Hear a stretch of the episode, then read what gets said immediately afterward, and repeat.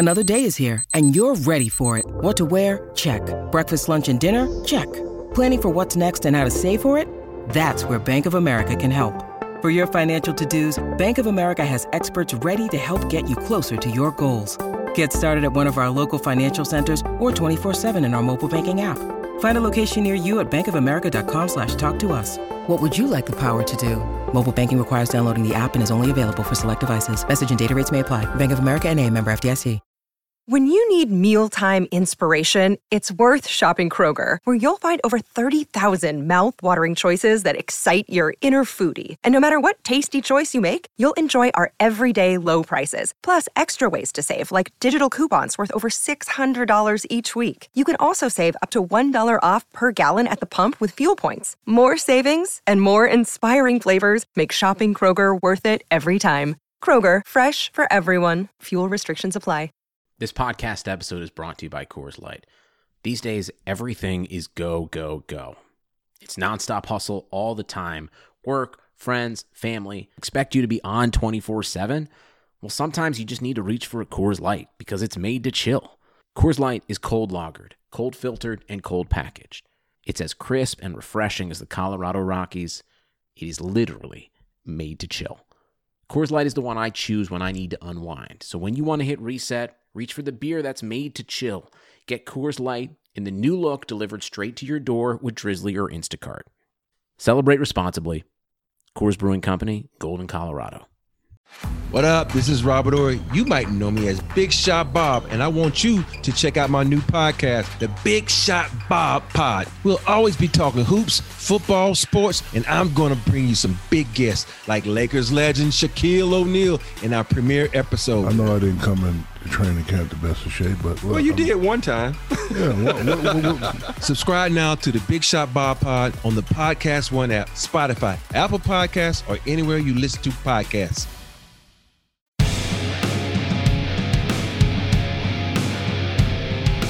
The Madhouse Chicago Hockey Podcast is brought to you by Triple Threat Sports, Merichka's in Crest Hill, Chuck's Southern Comforts Cafe, and by The Barrel Club in Oak Lawn. Here are your hosts, NBC Chicago's James Neveau and 670 The Scores hockey guy, Jay Zawaski. Let's drop the puck. Welcome in, friends, to this installment of the Madhouse Chicago Hockey Podcast. My name is James Neveau from NBC5 Chicago, and with me, as always, is the one and only Jay Zawaski of 670 The Score the Locked On Blackhawks podcast and the Homewood Baseball and Softball League. Like I don't even know what it's called, but That's he it. runs it all, and he's just he's the man in general. It is Jay Zawaski. Jay, how are you, my friend? I am good, buddy. Uh, thank you for your patience this week. For those of you that don't listen to Locked On Blackhawks, uh, James and I have not been able to do a Madhouse podcast. My dad's been in the hospital, um, but he's out. He's good. He's home. He's resting. So all's well on that front. It was just sort of a sudden James and I planned on doing a podcast on Friday or Saturday, and then on the way home from work on Friday, I found out he had been ambulanced to the hospital, so that changed up the whole weekend and the whole start of the week. But we're all good. He's home. He's healthy. He's fine. So here we are after a 2 1 loss to the Calgary Flames. And James and I were sort of talking to each other before we started recording the podcast, and it wasn't a bad game. They didn't play horribly. They certainly could have won had puck bounced a few different ways a couple times, but this is a game that the Hawks needed to win. And instead of it being, you know, 46 to 49 in the wild card race, now the Flames have a 51 point to 44 point lead over the Hawks and have a big lead in the uh, in the wild card standings. So it's just a missed opportunity. Uh, again, they didn't play poorly, but what I wanted to see from urgency and sort of a playoff feel from the Blackhawks, I really didn't get. They played fine. They played fine. I just could have seen a different level of, of intensity. I thought. Yeah, I mean there there was a lot of good in this game, and Sure. we will get to it. I assure you, because you know I don't want this to be, you know, the doom and gloom podcast. We never want that. So there were plenty of notes that I jotted down about the game that were good, but like you said, man, there just there wasn't it never seemed like there was that sense of urgency on the part of the Blackhawks. Yeah, they had some incredible moments. The five on three penalty kills were fantastic. Terrific. No doubt. Like the penalty killing movement on those things was absolutely great. But then in the third period, when you absolutely needed a push and you needed to try to score the game tying goal, they had six shots on goal in the third period. They were trailing. You cannot have that poor of a performance in the third period when you're trailing by a goal. You have to create more scoring chances than that. And it was not never more apparent than when they pulled Corey Crawford and they had the empty net and the Blackhawks just were cycling. They were moving the puck around the zone, but you know what wasn't moving around the zone? Anybody in a red sweater. They were all stationary. They all stood, they all stood there for basically 25 seconds and watched the clock melt away.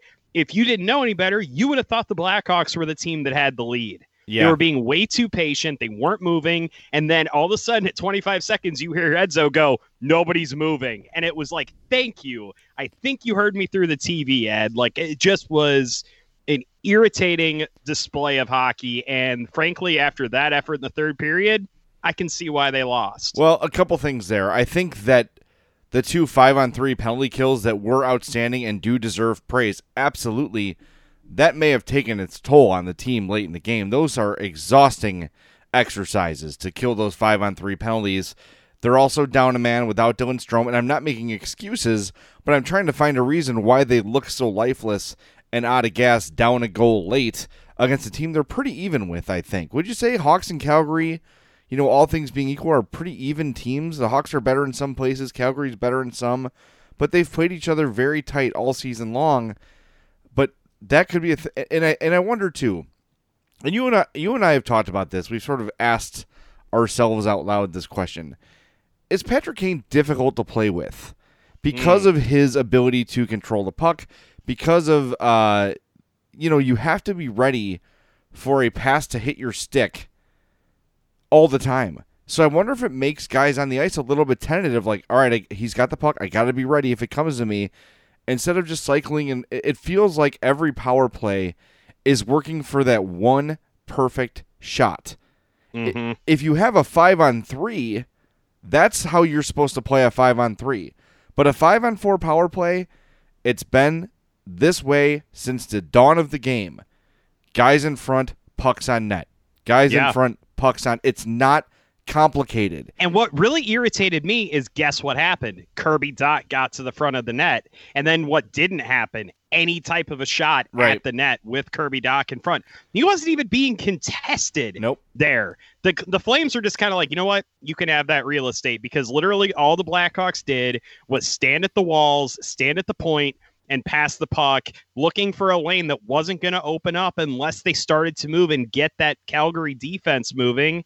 And whether it was exhaustion, whether it was, you know, man, forget it, whatever. Like, I don't even know what it was. It just, it was very bad and noticeable. And like I said, on the broadcast, they called it out while it was going on. And it just, it was like a moment where you just want to pull your hair out because it was so antithetical to what you need to be doing in that situation. Yeah, that's totally correct. And again, I, I don't know if it's just the continued failure on the power play that has them playing that way or what, but something needs to change. Like, look, zone time is great, puck possession is great, but you never feel like the power play is going to score. It takes, it feels like it takes a seeing eye puck to get through all the traffic for it to happen. And I know I just said traffic in front, pucks on net, sure, but like they're playing for that one shot, and it just it just does not work the way the way teams defend the the power play does not allow you to create a perfect shot very often. I Unless like, you get them moving and you create a lane. You've got to create your own space. Exactly right. And that's the point of moving is it gets the other team moving and open up and opens up gaps. And you have players like Kane and DeBrincat and Toews. And by the way, Toews needs some praise after this game. He was terrific mm-hmm. tonight. Um, those great puck movers – should allow for that. As soon as a space opens up, boom, you've got one of those guys that you have on that first power play unit capable of getting a quick pass through through that open ice and a good look on net. That should happen again and again and again with the talent this team has, and it just doesn't. And maybe we're spending too much time on the Hawks going 0 for 2 on the power play, but they lost 2 to 1. That that could be the difference in the game. And when we talk about a team that's not as talented as they were last decade, last decade. Uh, yeah, I'm sorry. It's, our first one. Come on. Anyway, um, when you're not as talented as you used to be, you need your special teams to to carry you over to get you over the top against teams that are better than you or higher than you in the standings. And frankly, the power play let them down, and I think it was a difference in the game. Everything else was pretty pretty even, pretty solid. All right, so there are like 14 different ways we can go with this, I think. Yes. So let's go ahead and we'll stick to the power play because I wanted to kind of get your take. How did you think John Quenneville looked on the power play tonight? Well, I mean, in an ideal world, you don't want John Quenneville on the power play. And I think in his limited time on the ice, he's been pretty good. He's been pretty effective. He's an aggressive He had forward. four shots and three hits tonight. Yeah. I'm just saying. And and Sunday he had a he had some good numbers as well. He's playing Mhm. fine. In an ideal world, I don't think I want to see him on a power play. However, yeah. there's not a ton of other options that they had, especially with Strome out. But Excuse me, Jay Zawaski. They do have NHL goal scorer Dylan Sikura on this team. well, I, if I'm flipping a coin between Sikura and Quenneville, I'm going with Sikura. There's no doubt And I it. also think that you're in a really bad spot if that's the coin that you have to flip. Yes, no doubt.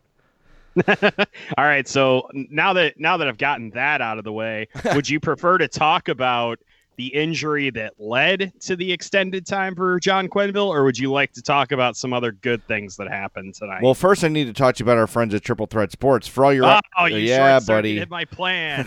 Oh. For all your team and corporate outfitting needs, call Chris 708 478 6090. Chris at triplethreatsports.com. Triple Threat Sports, if you can wear it, they can make it, and it will look badass. Go visit Get our that John again. Quenneville number 47 jersey, put it on your back. Good old number 47. That's a bad Mhm. number. When you get number Who- 40, Who's the best 47 in Blackhawks history, Jay? probably John Quenneville.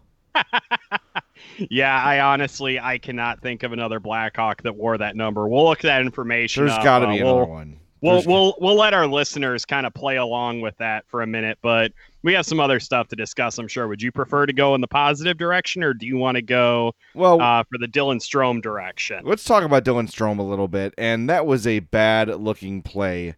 Um, the knee got bent underneath, the toe pick sort of stuck, Mhm. and uh, Strome fell backwards, and his leg did not move with him.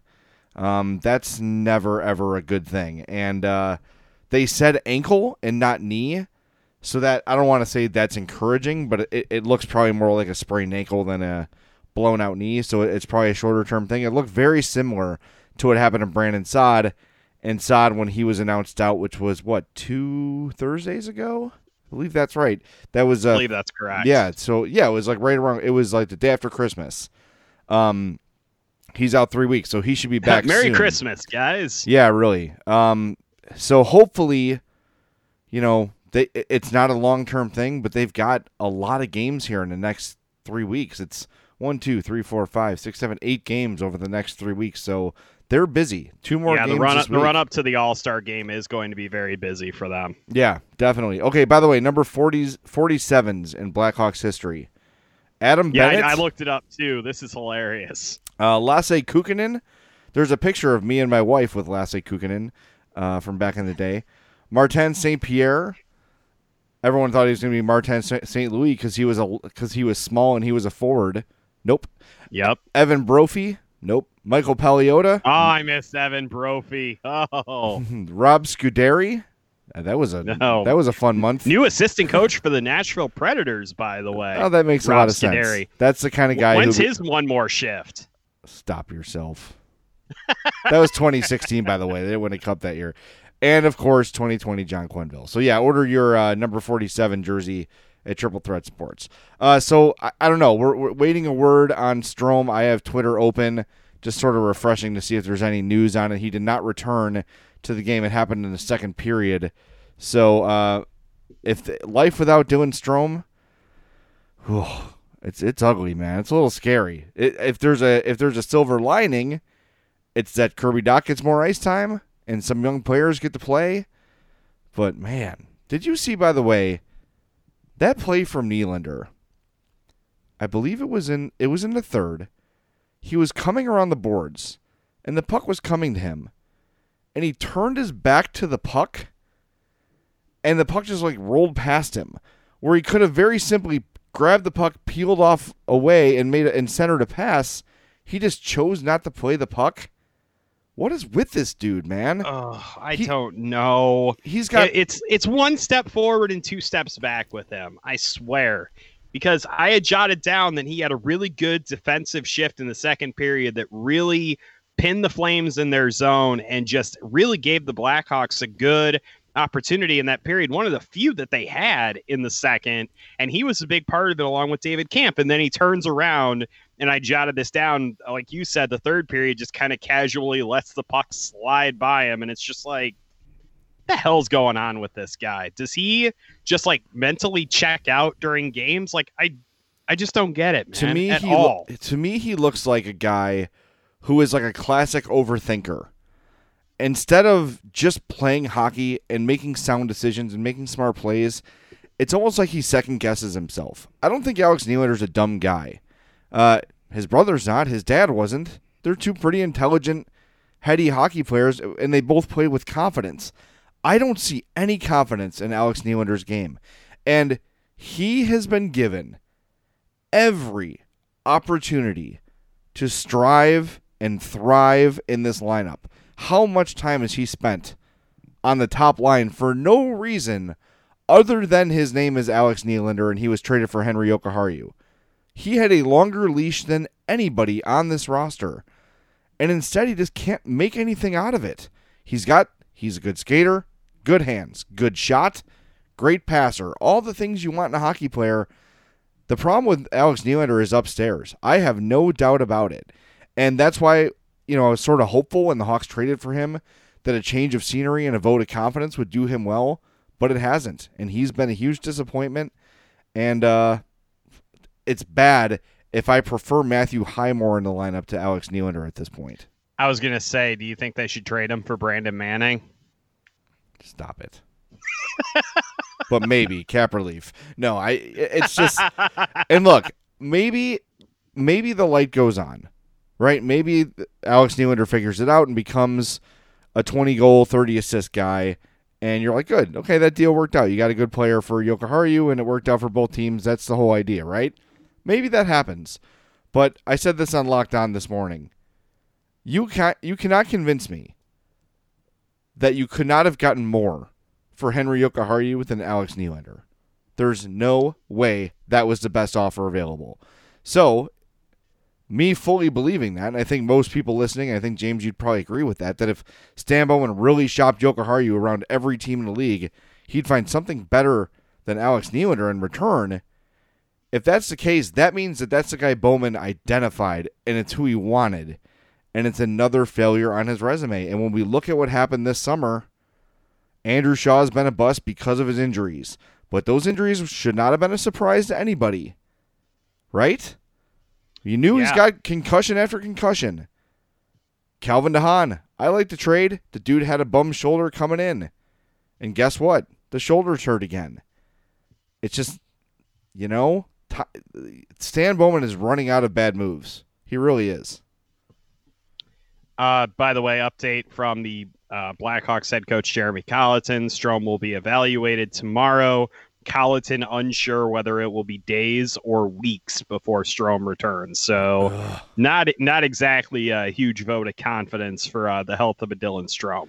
No, no, that does not sound great. Um, I guess the fact that days are still an option is good. Um, but man, ugh, man. Talk it- about a time you do not. I, there is never a good time to lose a top six forward and one that seemingly was starting to kind of come around.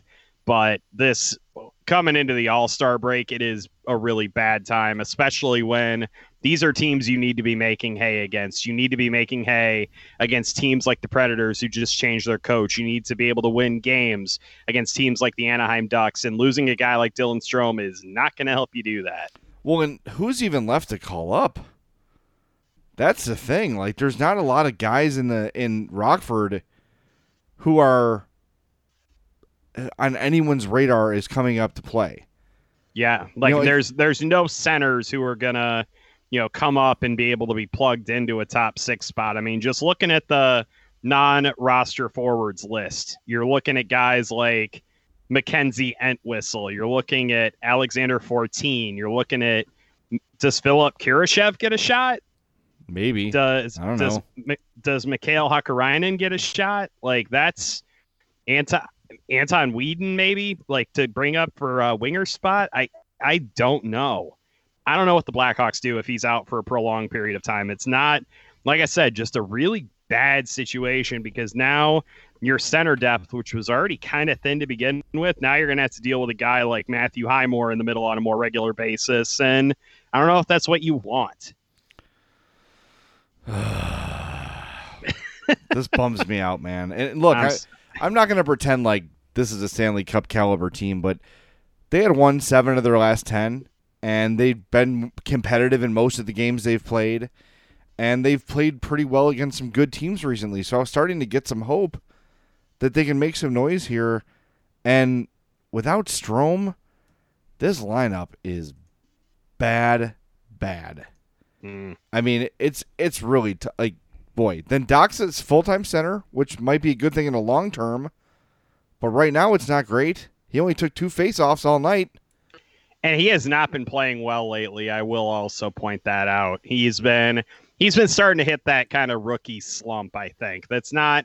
I'm not going to sit here like bashing an 18 year old who's just you know coming into the NHL and dealing with the grind of an 82 game season for the first time. But I, I have not been. I kind of isoed on him a few times tonight, and I, I kind of I don't get the vibe that I get from like say a Nylander, where you have no idea what's going through his head when he's on the ice but you can tell that he's still kind of learning the speed of the game and how to kind of anticipate some things and his physical gifts are not carrying him as far as they used to and that's a that's a learning process and a learning curve for a guy like Kirby Dach and he's clearly fighting it right now a little bit and I definitely noticed that when I was kind of watching his play tonight. Yeah, I you know I really like the kid, and when you watch him play, there are those flashes every single game where you just sort of say, okay, this kid is going to be really good sometime, right? But he's just he's not there yet. You're you're right. The inconsistency is is too much, and I've mentioned this a couple times, but like part of his game that I don't love, he's got speed, but he's not real agile. He has trouble hmm. stopping and going. So it's like when he misses a puck, it's like he has to circle all the way around. Number one priority for me with Kirby Dach this summer is to work on his skating and getting those quick cuts, the turnaround, the stop and go speed. If he can establish that into his game, he's going to be really, really solid. Here's a, a tweet from Satchel Price of the Sun Times this morning. Uh, is he still with the Sun Times? I think so. He I was. believe Satchel is still with the Sun Times, yeah. Uh, last 22 games, so this does not include uh, the game against Calgary on Tuesday. Last 22 games for Kirby Dach. One goal, zero assists, 30 shots on goal, 48.3%, 5 versus 5 Corsi, and a 47.1 5 on 5 expected goals for. That's that's not good. He's got to be better than that. And I know he's not on a great team, but he's playing on a good line. So those excuses are sort of out the window. Yeah, he's finally getting an opportunity to play with some really good players, and he's not really making the most of it. But I do see what Jeremy Colliton is trying to do. He's clearly trying to get a spark going with him, and it's just not quite working yet. Well, look, I do want to give Colliton some credit though because I think for the most part he's done a good job at playing the players that deserve to play. He has not played favorites. He has not favored the veterans. If they're not playing well, they're scratched. They're out. Yeah. And, you know, it took a little bit of nerve, even though I mentioned all the leash that Alex Nylander had. He deserved to sit when he did. There's no doubt about that. And I see, I know you got to get him back in the lineup at some point and give him another chance, and he'll be playing more often than ever now with Strome apparently out at least for a little bit. But uh, that's one thing I want to give Jeremy Colliton some credit for is the fact that he has been benching guys when they deserve to be benched instead of just playing favorites and rolling out the guys he loves. Uh, I will give him a little bit of credit there. But uh, before we take a break, James, want to tell everybody about our friends at Chuck's Southern Comforts Cafe. They've got locations in Burbank and Darien. Visit chuckscafe.com to check out their menus and make sure you check out their specials. That's where the magic happens. It happens everywhere in the menu, but the specials are especially wonderful. Uh, I posted a photo on our Instagram of the Cochinita Pibil. That one blew up. That one went viral. People went nuts when they saw the Cochinita Pibil. So go visit our friends at Chuck Southern Comforts Cafe, Burbank, Darien, Chuck's Cafe. Dot com. A couple things I want to get to aside from this game. I know there's something from the broadcast, James, you wanted to discuss a little bit. I Uh-huh. watched a very interesting hockey documentary this week, and I want to get to that too. All that more coming up next on the Madhouse Chicago Hockey Podcast. With Metro by T Mobile, your hard earned money goes further. This tax season, there's zero fees to switch. Enjoy Metro's lowest price, just 25 bucks a line for four lines. Plus, get four free Samsung Galaxy phones when you switch. Now that's the best deal in wireless. Metro by T Mobile, empowering you to rule your day. All lines lose promo rate if any deactivates. No fees on select phones. Limit one per line with eligible port. Excludes sales tax. Limited time offer. Additional terms apply. See Metro by T-Mobile.com. Hey, we haven't even pulled away from the drive thru and you're already digging in the McDonald's bag. Aw, baby, just a few. All right. I guess I can't blame you. Pass me some too. The smells too good to get it all the way home meal. There's a meal for every moment at McDonald's. And now your favorite spicy chicken McNuggets are back. Get a six-piece, spicy or classic for just two bucks, only at McDonald's. Price and participation may vary. Cannot be combined with any other offer or combo meal.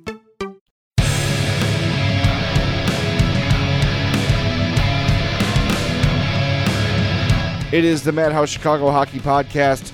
Jay Zawaski with you here. James Neveau down there in Bourbonnais near the world's greatest B-dubs. But you don't want B-dubs. You want Merichkas in Crest Hill, 604 Theodore Street. Family owned and operated since 1933. Go get yourself a poor boy. Go get yourself the Yodel Burger, the giant onion rings, the twice baked potatoes.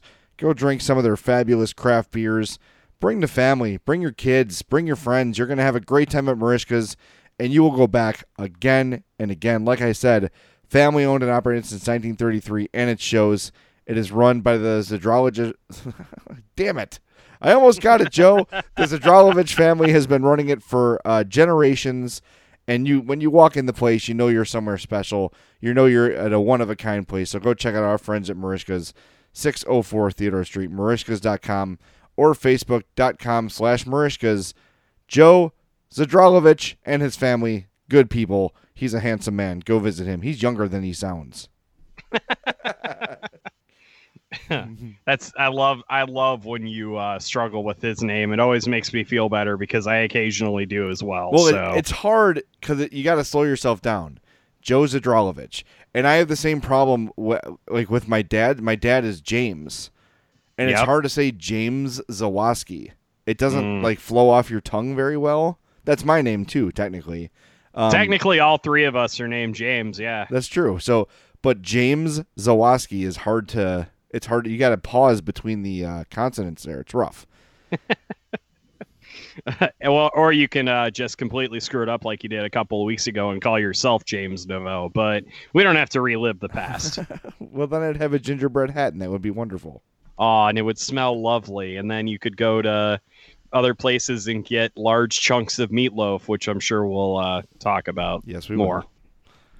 Well, today, uh, if you missed it, by the way, Stan Bowman met the media after practice, and is a real good segue. I like this. yeah, I had some things to say. Nothing too crazy interesting. Uh, James, I know you've got some thoughts on it, but to me, what stood out the most was I wouldn't call it a flat out like vote of confidence in Jeremy Colliton, but he sounded fairly pleased with how things have been going. Went out of his way to call him a good communicator, which I thought was pretty amusing considering that all the reports I've heard uh, from what the players think is the, sort of the opposite, that they often don't know where they stand. But uh, look, Stan Bowman's future is tied to Jeremy Colliton's success. He knows it, so there's no point in Bowman, you know, being critical of Colliton at least publicly. So, yeah, he's going to give him the benefit of the doubt and talk well about him in person. But we'll see if Colliton fails this year, then they're both gone. They've both got to be gone. Yeah, and I mean we've been talking about that all season long, and Bowman definitely, in addition to the vote of confidence for Jeremy Colliton, I thought was very adamant that he thinks that the team had kind of has been playing their best hockey of late and that the playoffs are in his eyes a very real possibility for them. So he basically just kind of like threw out the notion that they could potentially already be looking at selling. Like they're clearly looking at it where they're going to have some cap space with Seabrook and DeHaan on the long-term injured reserve, and they're going to keep their options open at least you know beyond the All-Star break and then heading on towards the trade deadline. So it does seem like the Blackhawks have not kind of decided on a course of action, which is good. But you also you kind of want to read the tea leaves and be able to get at least a little bit of a jump on the market too, because as we all know, the earlier that you kind of strike, you can potentially get some good deals, even though there will be maybe a few teams that get desperate at the deadline. Sometimes jumping the market can be a better idea. Yeah, and I think you know if, if Stan Bowman is as cerebral as he gets credit for, he's got to look at this thing realistically. And now, especially if Dylan Strome's going to be out for a week or two, that you, you've got to start thinking sell. You know, and I look even if he wasn't. And even if the Hawks went on a little bit of a stretch here where they won, you know, another seven of their next 10, realistically, you've got to look at this thing. It is not a Stanley Cup contender. And I know there's something to be said for getting into the playoffs. And you've got two really good goalies who are capable of winning a game or a series, maybe two series in a in a crazy world. But you've got to look at this thing realistically. And this name that I keep seeing, not hearing, but seeing, no one's told me this specifically, but Brandon Saad's name has been in the rumor mill like crazy lately. And Yeah. one rumor I saw and I don't know if this is something that's going to happen, but people bring it up. And it, this is the sort of thing I think you could look for the Hawks to do if they are going to jump the market, like James said, trading Saad for someone like Alex Galchenyuk of the Penguins, who's another top nine forward who's had a history of scoring in his past, but he makes a little bit less money than Saad, and he's a free agent after this year. Pittsburgh gets a better player and they've got to take on that extra year. But the Hawks maybe get Galchenyuk for a, a brief time, see how he looks. Maybe they consider re-signing him. Maybe they get a prospect or a pick along with it. They free up some cap space and everybody wins. That's the sort of thing if we're talking about jumping the gun on a trade and jumping the market, that might be something they want to consider. But that said, if you've got an asset like Brandon Saad, why not wait till the last minute when teams are chomping at the bit to make a deadline move? We've seen so many teams make bad deals simply to make a deal. Why not let that happen? Why not let it come to you? Maybe Saad comes back and, and leads you in one of those stretches of wins. You can still trade him at the deadline. Uh, so for me, I'm I'm I'm I'm leaning towards wait unless there's some sort of golden opportunity you feel like you're never going to be able to top. Fine, but I'm waiting on all those guys till the last minute to sell if I'm the Blackhawks. I'm absolutely selling, but I'm waiting until all those teams start to get desperate. Yeah, I can see the logic in that. I can definitely, but the the thing is, is with the trade deadline being as close as it is to the end of the season, I do still think there's a benefit to kind of getting involved early, especially on a guy like a Brandon Saad who does have a few years of team control left. Like I think it's worth at least considering, Oh, especially sure. if you do get a decent offer from a team like Pittsburgh. Yeah, no, you have to. Abs- I mean, look for for me, I'm open for business if I'm Stan Bowman. Yeah, But unless unless something is like, you know what, odds are I'm not going to do better than this. Pull the trigger because you know you know what if he gets hurt again, whatever. Then you're left with nothing. right. I, I'm open for business right now, but I'm not. I'm also at the same time not in a hurry. I think Mhm. just sort of sensing the market, feeling how things are going, taking yeah, a look take, at take advantage of where you're at in the calendar. Like if you get a really good offer, then go ahead and do it because then you know you get a team who might be like, hey, we want to try to cut in line in front of some of these other teams who might decide last minute, hey, we're in on this thing, let's go get them. Like maybe you take advantage of that. But I think a team like Pittsburgh would benefit from having Brandon Saad for a little bit longer than just that trade deadline date. Sure. That's that's just my that's obviously my take on it. I mean, there's obviously more than one way to kind of approach this, and I am very interested to see when exactly that determination gets made. whether this team is a buyer or a seller at the deadline. Obviously, we're both hoping that they decide they're sellers because they're not very good, but I leave that to the listener to decide. There is one other thing I did want to get into with the Jeremy Colliton, com- or sorry, the Stan Bowman comments Yeah. today, and that was his uh, him declining to discuss whether they've had any contract discussions with Kubalik, with Strome, with Crawford, with Lehner. Just would not talk about it. Appeared a little bit perturbed, annoyed, I guess, by the question, and kind of said it wouldn't be fair to the process to, or something to that effect. I thought that was interesting that he basically said, "No, we're not going to talk about whether we've had contract negotiations with any of those guys." A couple of those guys are pretty high profile, and so it's interesting that he's not wanting to commit to really any of them right now. I think you have to either commit to all of them or, or none of them because if he's like, yes, we have been talking to Robin Lehner, Corey Crawford knows he's done, right? So I think there's, or if it's, you know, I'm talking to Kubalik and not somebody else, they're like, wait, why are they talking to him? Do they like him more? There, there's really no good out of coming. Look, the players know if they're talking or not. They don't need to know if they're talking to other players too. I think it, you know, uh, if Corey Crawford I, here is I on, still get the idea Yeah, that sure. if the Blackhawks have been talking to Robin Lehner, Corey Crawford's gonna find out about it. That's a pretty small fraternity of uh, players and agents. I Well- get the sense he would know. I think it's different to make it public though. Because That's then fair. you've got fans and media saying like, "Well, the decision's been made." That's the headline the next day, right? And and that isn't necessarily true. By the way, trade deadline this year, Monday, February 24th. That's So, so, late, dude. I know, it feels like it, right? Yeah. I don't know. I, The, I mean, the season ends what, like April 9th. So you have a month and a half with these guys if you make the trades at the very last minute. And I know you get some crazy trades at the end, but again, you get a trade offer that you like in early February. Why not pull the trigger on it? the last Blackhawks game is April 4th. Jeez, it's even earlier than I thought. By the way, back to back games in New York, I think, to end the season this year. Kind of a weird correct. one, but It is the Islanders on the 1st of April, or I'm sorry, the 2nd, and the Yep. Rangers on the 4th. so bizarre, man. Get to get to go see Artemi Panarin again on April 4th. There you go. Um, you wanted to mention something that you saw and heard on the broadcast night. Uh, you did not tell me what it was, so lay it on me there, James. Okay, so during the game tonight, Pat Foley had a couple more of his um we're going to call them moments of non-clarity where he just kind of starts s- saying words and not really pondering what he's saying, I think. Uh, it happened during the second period. He started started to talk about former Flames coach Bill Peters and then kind of mentioned that he walked away, not mentioning why he was gone.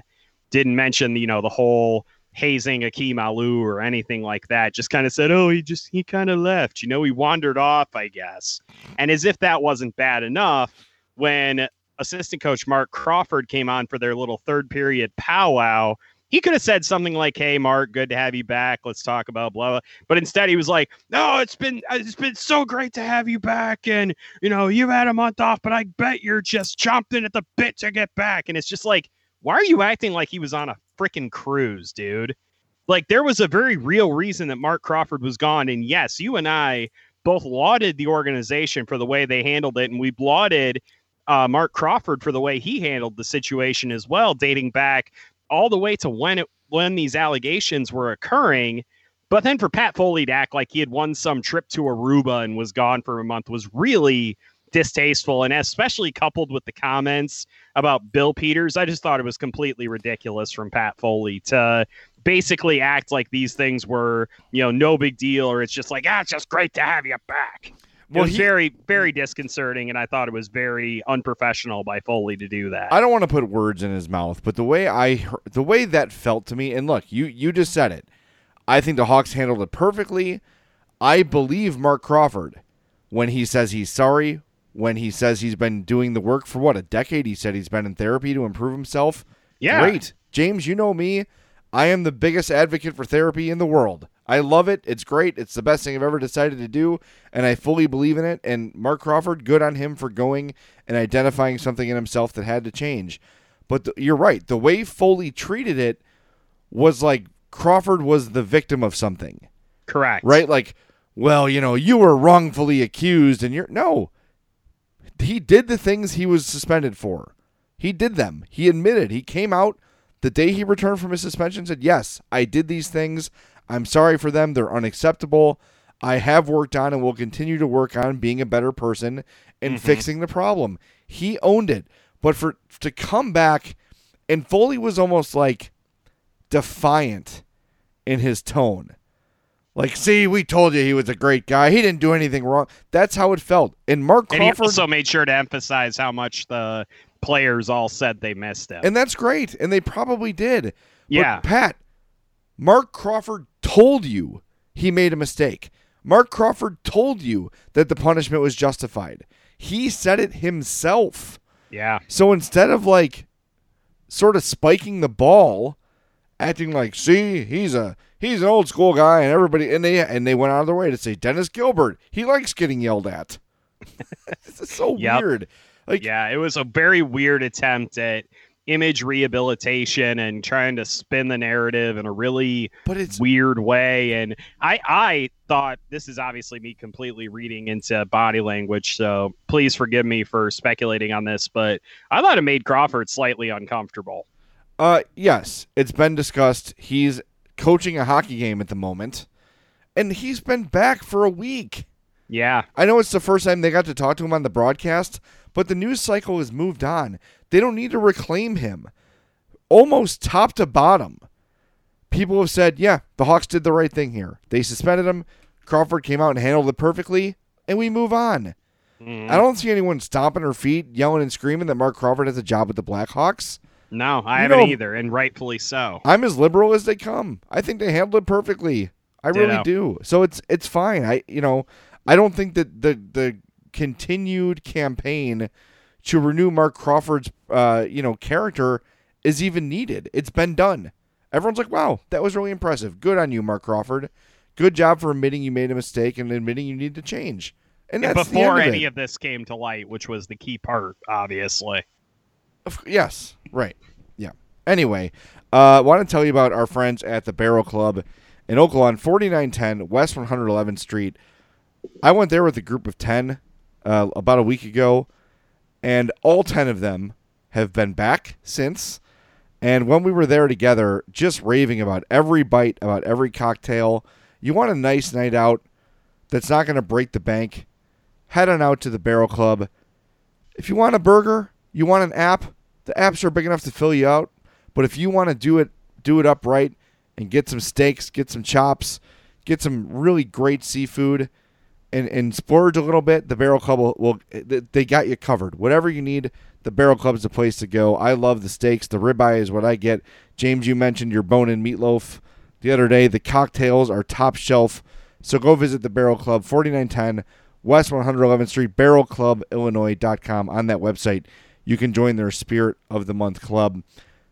I mentioned before the break that this week I watched a really great hockey documentary, and I think this is, will be interest to, interest to all hockey fans, but especially Blackhawks fans. It's called Tough Guy, the Bob Probert story. It's an adaptation of his book that came out shortly after he passed away. Dude, I had forgotten all the stuff legally and personally that Bob Probert went through. And you know what? That's the wrong thing to say because that makes Bo- Bob did a lot of this stuff to himself and he made a mm-hmm. lot of bad decisions. But addiction's a hell of a thing. And I'm glad that I don't have an addictive personality where I've never had to deal with that. But man, what he put his body through four years. I cannot recommend the documentary enough.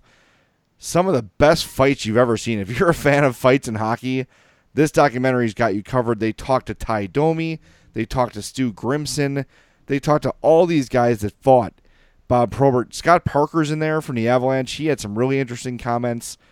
It's really an awesome documentary. I love Bob Probert. I wore his jersey when I walked into my wedding reception. That's the first Hawks jersey I bought with my own money. Was a Bob Probert white authentic Hawks jersey. Um, one moment that really stood out to me in the documentary, they're talking to Chris Chelios, and they show footage of him and Probert mixing it up, and Chelios is sort of narrating over the whole thing. And he says, you know, there was a point where Proby was, you know, clearly on cocaine, like as games were going on. And there's this one game in particular I remember him and I were mixing it up, and they and as he's describing this, they're showing the fight. When the fight ends, the referees are between them, and you can see Chelios says something to Probert, and Probert just kind of nods and skates away. What Chelios says is, "I told Proby you can't be on the ice on that, on those drugs. You can't do it. It's not right." Like he was almost kind of lecturing him after the fight, and Probert said, "Yeah, you're right." Like during the game, just sort of admitted to Chelios, "You're right. I'm I'm an idiot. I'm I'm messing up here. I shouldn't be doing this." It was really tough to watch, and then of course, the end of the documentary is his wife and his daughters recounting the day he died. Man, it is heartbreaking, but it is eye opening and, and really great. And and I got to work with Bob Probert a little bit um, when his when he air quotes retired when the Hawks forced him to retire. Uh, he came up and worked the pre and post game shows that were on 670 The Score at the time. And early in the season, he was there and he was happy and he looked good. He was gregarious and with it. And he would sometimes bring his daughters, and his daughters, by the way, are are, are widely featured in the documentary. Uh, but they were, you know, seven, eight, nine at the time, and he would bring them with him to the broadcasts just to keep him from going out. And then the girls stopped showing up. And then Bob would show up late, or Bob wouldn't show up at all, or he'd show up in a bad mood and covered in sweat. You could see the deterioration of a guy. And for me, early in my career in broadcasting, you know, they say like don't meet your heroes.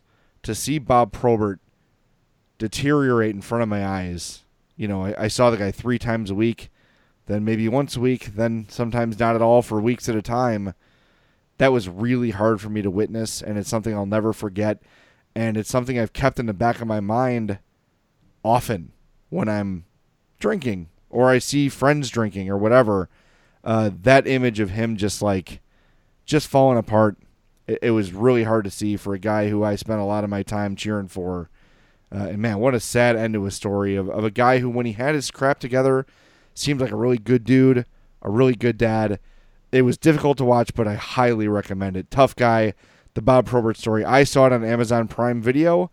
I'm not sure where else it's available, but I know for sure it's there. Uh, you, everyone knows somebody with a Prime account, so get that login information and check out that documentary. It was outstanding. Yeah, certainly we'll do that. It sounds like an absolutely awesome film. Obviously, a very uh, tragic end to a life that was cut short. And obviously, we've talked a lot about Bob on this uh, podcast. And yeah, I mean, I will definitely take the Jay Zawaski seal of approval and I will definitely check it out. I do have an Amazon account, so I won't have to borrow that login from you, and I will definitely uh, definitely be giving that a watch sometime this week. Uh, it's uh, always important to see the human sides of uh, these guys, and it really kind of illustrates just how important uh, life is and how comparatively unimportant success is on the ice in the grand scheme of things. Well, you know, and, and especially in that era of like the true heavyweights, the pressure on those guys to know I have to fight tonight. I have to I have to go out there and I have to fight. It's expected. And that really famous when Ty Domi was on the Rangers, he sort of got the better of Probert in the first fight and did like the championship belt thing after they went to the bench. Mm-hmm. So when the rematch came, everyone knew it was the front page of the newspaper that those two were going to drop the gloves, and that Probert kicked his ass, and Domi came out of that fight laughing. And then as they're skating to the bench, I never saw this before. I don't know how I missed this. Steve Yzerman's on the bench giving Domi the heavyweight championship signal. oh man, it was awesome. It was so cool. And uh, one thing too, Steve Yzerman, uh, as Probert was going through everything he was going through, Yzerman never really bust tossed him he was like the one guy, and Probert acknowledges that. He says, you know, Stevie Y was always like, you know, we're thinking about Bob. We hope he figures things out. Some teammates would kind of go off about it and be frustrated and and sort of rip him in public. And he said Yzerman was the one guy, or one of the few guys, more truthfully, to never publicly go after him and, and, and get mad about it. So it's mm-hmm. just really cool. It's a cool thing to watch, and it's just you know, if you're a younger Hawks fan, if you're someone that dropped in, in on the game uh, when the Hawks got great in 2009 and 2010, go back and watch this. This is not that long ago where hockey looked like this, where you had guys whose main job was to beat the hell out of other guys. Probert was the best fighter and an all star player. That's what made him special. So uh, check out the documentary. It's called Tough Guy, the Bob Probert story. You will not regret it. It is a good hour and a half spent, and it gives you some insight into one of the toughest dudes in NHL history. His dad passed away. They had his funeral, and the day after the funeral, he left for junior. At 16 years old. It's insane. It's insane. It's a great story, uh, and and it's really so similar to so many players. But Probert was just such an uh, enigmatic character. Man, well, it, I loved it. I loved every second of it. All right, James, anything you want to add? We want to wrap this puppy up before my yeah, voice I mean, totally goes. We've, uh, we've hit on so much tonight. Uh, it's just it, again, try not to get too bogged down in the ups and downs of this season. I mean, it's still it's still a long way to go, man. And they they've shown you know fits and starts of being a team that could potentially make the playoffs, and it's just going to be a really interesting uh, ride to the finish to see what the heck's going to go on with this thing. And uh, we hope that y'all stick with us and continue to uh, listen to uh, us. I don't know, do whatever it is that we do. I guess. well, look, there's whatever happens.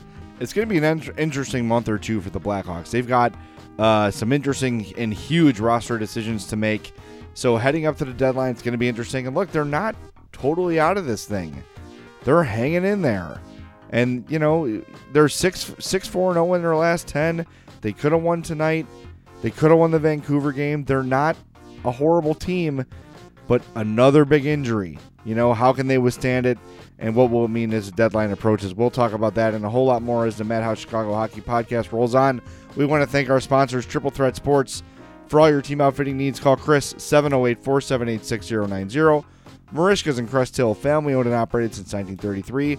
The Barrel Club in Oak Lawn, 4910 West 111th Street, barrelclubillinois.com, and Chuck Southern Comforts Cafe. They're in Burbank and Darien. Visit chuckscafe.com. Thanks for listening to the Madhouse Chicago Hockey Podcast. We will talk to you early next week.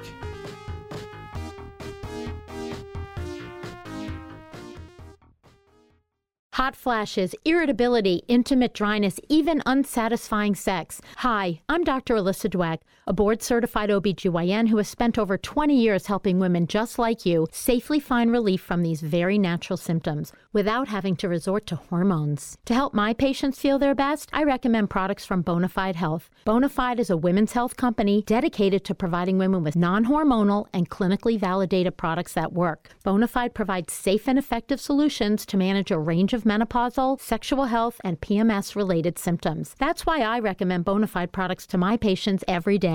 In fact, I am also a bona fide medical advisor. What I like most is that Bonafide products provide women real relief without compromise. Ladies, don't waste another minute feeling less than your best. Go to hellobonafide.com and use code radio39 to save 20%. That's hellobonafide.com and code radio39. These statements have not been evaluated by the FDA. These products are not intended to diagnose, treat, cure, or prevent any disease. Offer valid on subscription only.